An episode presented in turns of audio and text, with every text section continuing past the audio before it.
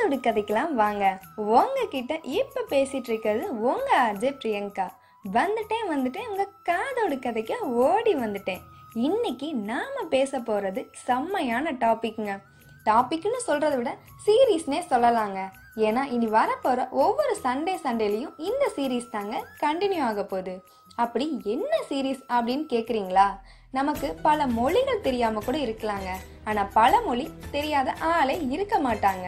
ஏன்னா நம்ம டெய்லி லைஃப்பில் கிவ் அண்ட் டேக் பாலிசியில் பல பழமொழிகளை தெளிச்சு விட்டுக்கிட்டு தாங்க இருக்கோம். பழமொழி அப்படின்றதே நம்மளுடைய முன்னோர்கள் நமக்கு ஷார்ட் அண்ட் ஸ்வீட்டாக கொடுக்குற அட்வைஸ் தாங்க. அதுலேயும் வீட்டில் ஒரு பாட்டி இருந்துட்டா போதுங்க. அவங்க பேசுகிற ஒவ்வொரு வார்த்தையுமே பழமொழியாக தாங்க இருக்கும். பழமொழி இருக்கிறது ஒன்றா இருந்தாலும் நம்ம சொல்கிறதும் புரிஞ்சுக்கிறதும் வேறதாங்க.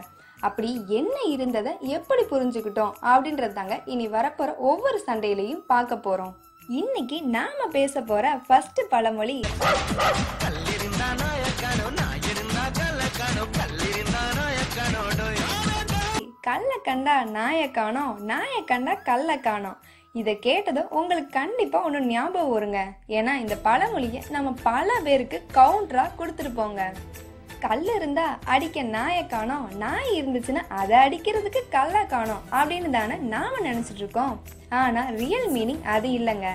சிற்பி ஒருத்தர் நாயோட உருவத்தை சிலையா செதுக்கிக்கிட்டு இருக்கும்போது அந்த வழியா வந்த ஒருத்தர் அந்த சிலைய ரொம்பவே ரசிச்சு ரசிச்சு பார்த்துட்டு இருந்தாரு. உடனே சிற்பி இந்த சிலை எப்படி இருக்கு? அப்படின்னு அவர்கிட்ட கேட்டாராம். அதுக்கு அவரு கல்லை கண்டா நாயை காணோம் நாயை கண்டா கல்லை காணோம் அப்படின்னு சொன்னாராம். சிற்பிக்கு ஒண்ணுமே புரியல. என்னடா இவர் இப்படி சொல்றாருன்னு? அதுக்கு அவர் சொன்னாரு இதை வெறும் கல்லுன்னு நினைச்சு பார்க்குறவங்களுக்கு நாய் தெரியாது. நாயின்னு நினைச்சு பார்க்குறவங்களுக்கு கல்லு தெரியாது.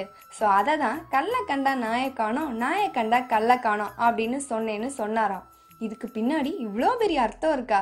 ஆனா நாம எப்படி புரிஞ்சு வச்சிருக்கோம்னு பாத்தீங்களா? சாமி சிலைகளுமே கல்லால தாங்க செய்யறாங்க சாமி இருக்குன்னு நினைக்கிறவங்களுக்கு கல்லும் சாமியா தான் தெரியுது. இல்லைன்னு நினைக்கிறவங்களுக்கு சாமியும் வெறும் கல்லா தான் தெரியுது. சில நேரம் வானத்துல மேகக்கூட்டங்களை பார்க்கும்போது நமக்கு சில உருவங்கள் மாதிரி தெரியுங்க. சிங்கம் மாதிரியும் புலி மாதிரியும் ஏன் சின்ன குழந்தைங்க தவழ்ற மாதிரியும் கூட அழகா தெரியுங்க. எல்லாருக்கும் அப்படிதான் தெரியுமான்னு கேட்டா டவுட் தாங்க. ஏன்னா அவங்கவங்க பார்க்குற பார்வையில தாங்க இருக்குது பழமொழிய தப்பா புரிஞ்சுக்கிட்டது நம்ம தப்பு இல்லைங்க. அதவே கண்டினியூ பண்றோம் பாருங்க. அதுதான் நம்ம தப்பு. உங்க வீட்லயும் கண்டிப்பா ஏதாச்சும் ஒரு பழமொழிய ரிப்பீட் மோட்ல சொல்லிட்டே தான் இருப்பாங்க. அது என்ன பழமொழின்னு கண்டிப்பா கமெண்ட் பண்ணுங்க. அடுத்தடுத்து வர சண்டேல அந்த பழமொழியும் அதுக்கு என்ன அர்த்தம் அப்படின்றதையும் பார்க்கலாம். இப்ப உங்க காதுக்கு பை பை சொல்லிட்டு கிளம்புறேன். நான் உங்க ஆர்ஜி பிரியங்கா. கேட்டுட்டே இருங்க. இது காதோடு கதைக்கெல்லாம் வாங்க.